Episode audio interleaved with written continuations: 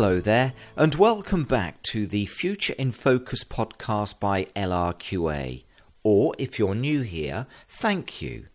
In this latest edition, we'll hear LRQA's Global External Communications Manager, Holly Wild, speaking to Jo Fairley, co founder of Green and Black's Chocolate, on key trends and challenges affecting the food and beverage industry.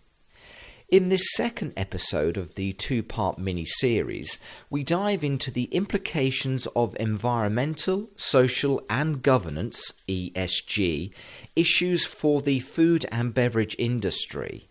Jo also shares her personal advice for proactively managing risk, drawing on her own experiences as co founder of Green and Black's Chocolate. Hi, Jo. It's really good to speak to you again.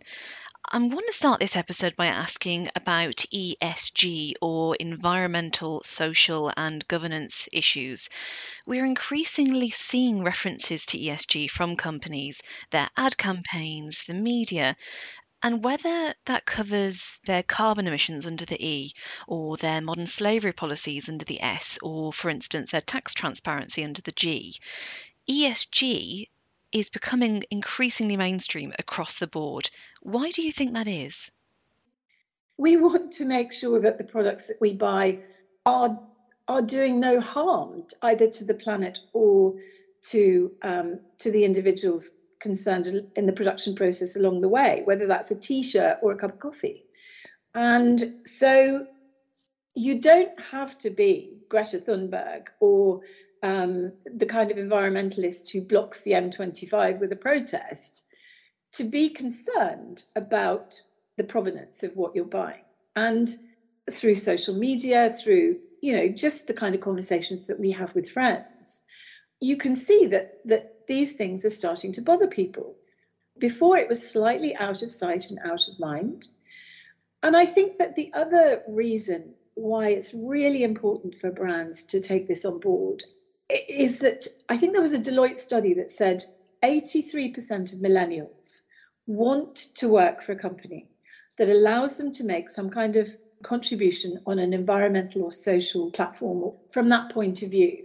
Now, if you're not taking on board those ESG issues, you're not going to be attracting 83% of the talented young people that you ultimately want to recruit to build your business as it grows. You're going to be stuck with the 17% who don't really care. And so that for me is a really strong reason because what we've always found at Green and Blacks is that by having these really strong values as pillars of what we did from the beginning, we have literally magnetized talent. We've magnetized talent from all over the world, people who want to be part of what we're doing. And so we've seen how powerful it is as a kind of not a recruitment tool because that's not why it was done, but in terms of getting the right people to your team to, to build your organization. So I think that from a company's point of view, I don't really care at the end of the day if they go into it for cynical reasons, thinking that they need to have something to look good in the company report, you know, the annual report, because it is obviously increasingly expected that you will have an ESG report each year. Because at the end of the day, when you engage people in an organization in those issues, environmental, social, um, not so much, I think, the, the tax transparency thing, because it, it doesn't perhaps, t- tax never quite touches people's hearts in the same way, but they can still get very exercised about it. When people get involved in something, a program that is related to that, a policy that changes the way the company does business. It changes them. And that starts to change the DNA of the organization generally, because we are generally mostly good people. And we want to get out of bed in the morning and feel like the company that we're working for is doing something more than just making money, is trying to make some kind of difference in the world. So I think that's why it's becoming more and more of an imperative quite apart from the kind of moral reason, you know, the moral imperative. Uh, it's a talent perspective and, and giving people the opportunity to make a difference in the world. So, you've already provided some fantastic examples under the social aspects of ESG in particular. But what are the other main ESG factors that are most relevant for the food and beverage industry? You know, the ones they really need to be hot on. For example, you know, sourcing the natural cocoa beans for chocolate, as you've already mentioned. Well, luckily, all chocolate is natural, but not all of it is organic, not all of it is fair trade. I think, obviously, within the, the, the meat industry, welfare issues are incredibly important. Again, not just from a kind of let's be kind to piggies point of view, but also what we've seen is that with intensive animal agriculture, disease is spread very, very fast, and uh, that's not not good for the animals. It's also not good for human health. It's not good for a business who suddenly finds that their egg production or their chicken production has been wiped out by bird flu. So obviously, welfare issues are important.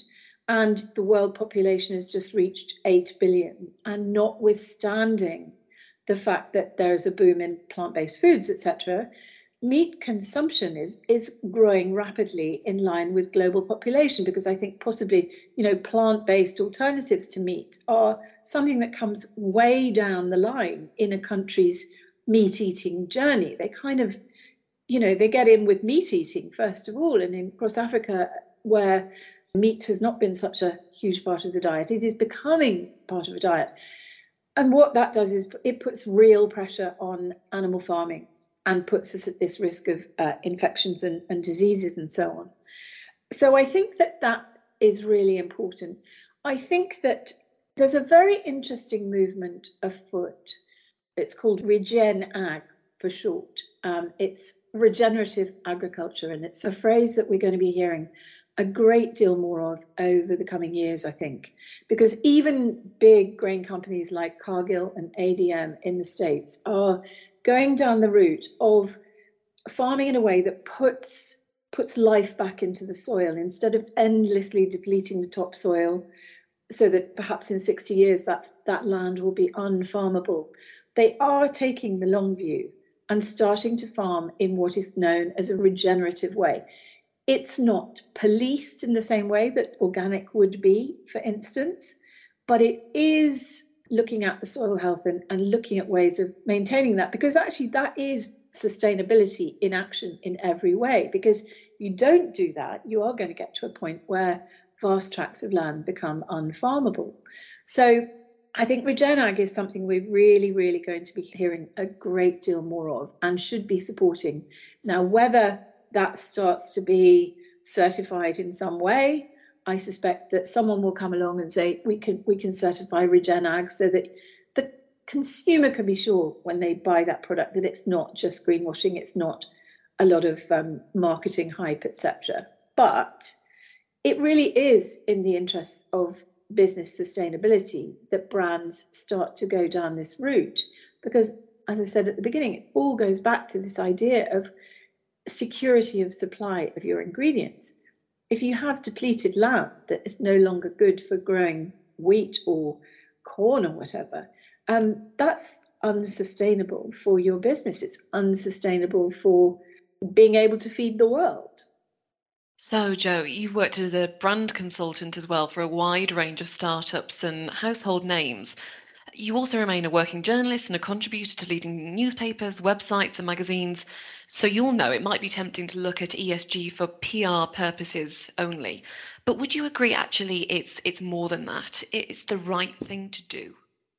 It is absolutely the right thing to do. And as I've alluded to, I think it's the right thing to do for all of us because we do want to get out of bed in the morning and feel like we have made a difference in the world and then collectively as a company you build team spirit. You bond people together by this idea of having a kind of common purpose and, and doing some good in this world.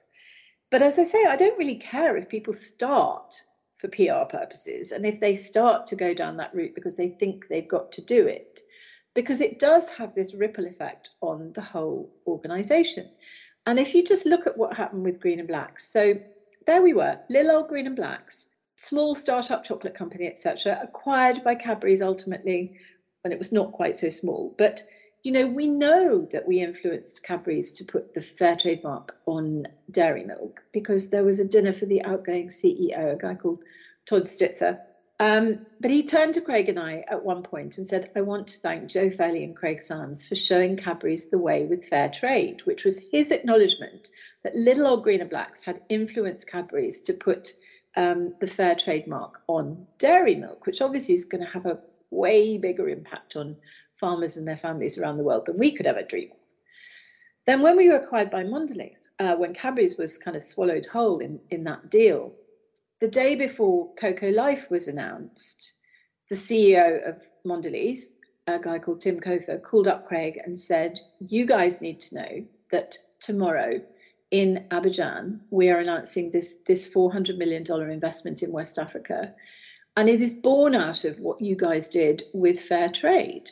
So, from little acorns, giant oak trees grow when it comes to CSR and, and ESG, I think. And what worries me sometimes is I look at companies and they are actually doing good things, but the perfect can be the enemy of the good. And they feel that unless they're completely perfect across everything that they're doing, they can't talk about it at all. So for me, the important thing in this conversation is transparency and and just putting your hands up and saying we're not perfect yet, guys, but we really want to be better, and we'd like to take you on this journey with us. And this is what we've done so far, and this is what we're planning to do next, and this is where we'd maybe like to be in ten years' time. Because my experience is that consumers are really, really understanding of the fact that you can't just wave a wand and make things perfect overnight, and that it is a journey that begins of a thousand steps that begins with a single step. And fear is fear of not getting it right is no reason not to take that first step.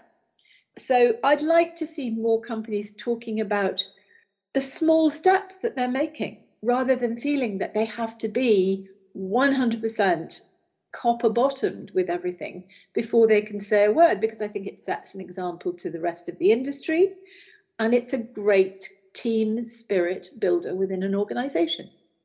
I want to round off by saying finally, you know, you're one of the UK's leading entrepreneurs. So you speak to a lot of companies, you know, providing your insight on best practice. Are there any lasting messages you'd like to leave our audience with in terms of managing risks or striving for success in general? So I am very hot on personal resilience. So basically, this idea that when the hurricane is swirling around you, or maybe it's wiping out half a million trees, as it did with our Belize farmers at one point, you are not running around like a headless chicken. You are the calm at the center of the storm. And for me, this is the real secret of dealing with risk and catastrophe and challenges and crises, you know, any of which can hit a business on any given day. I sometimes feel like a firefighter with a hose in my hand, you know, putting out small fires and sometimes big ones. But unless you yourself are in a good place mentally and physically, but particularly obviously there's a, a big conversation around mental health now, happily. Um, then you are going to be like a rabbit in the headlights. You're not going to be able to see how to deal with that problem, that challenge that has just confronted your business and on a large or a small scale. And so I always say to executives, to everybody within a company, you should never feel guilty about taking care of yourself, going for that walk at lunchtime, taking supplements if you're grabbing terrible junk food, making time for yoga class, having a massage occasionally. This is not indulgence. This is not pampering.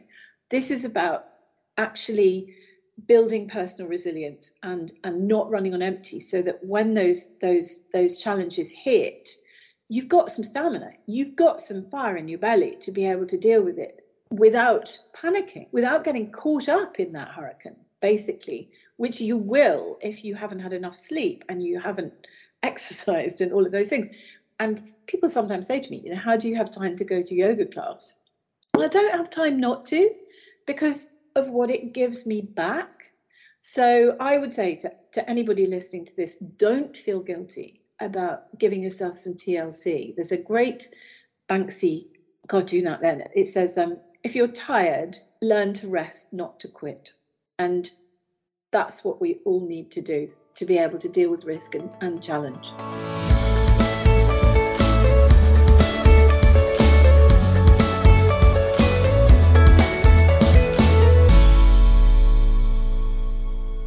Thanks for listening to the second and final episode of this two part Future in Focus podcast.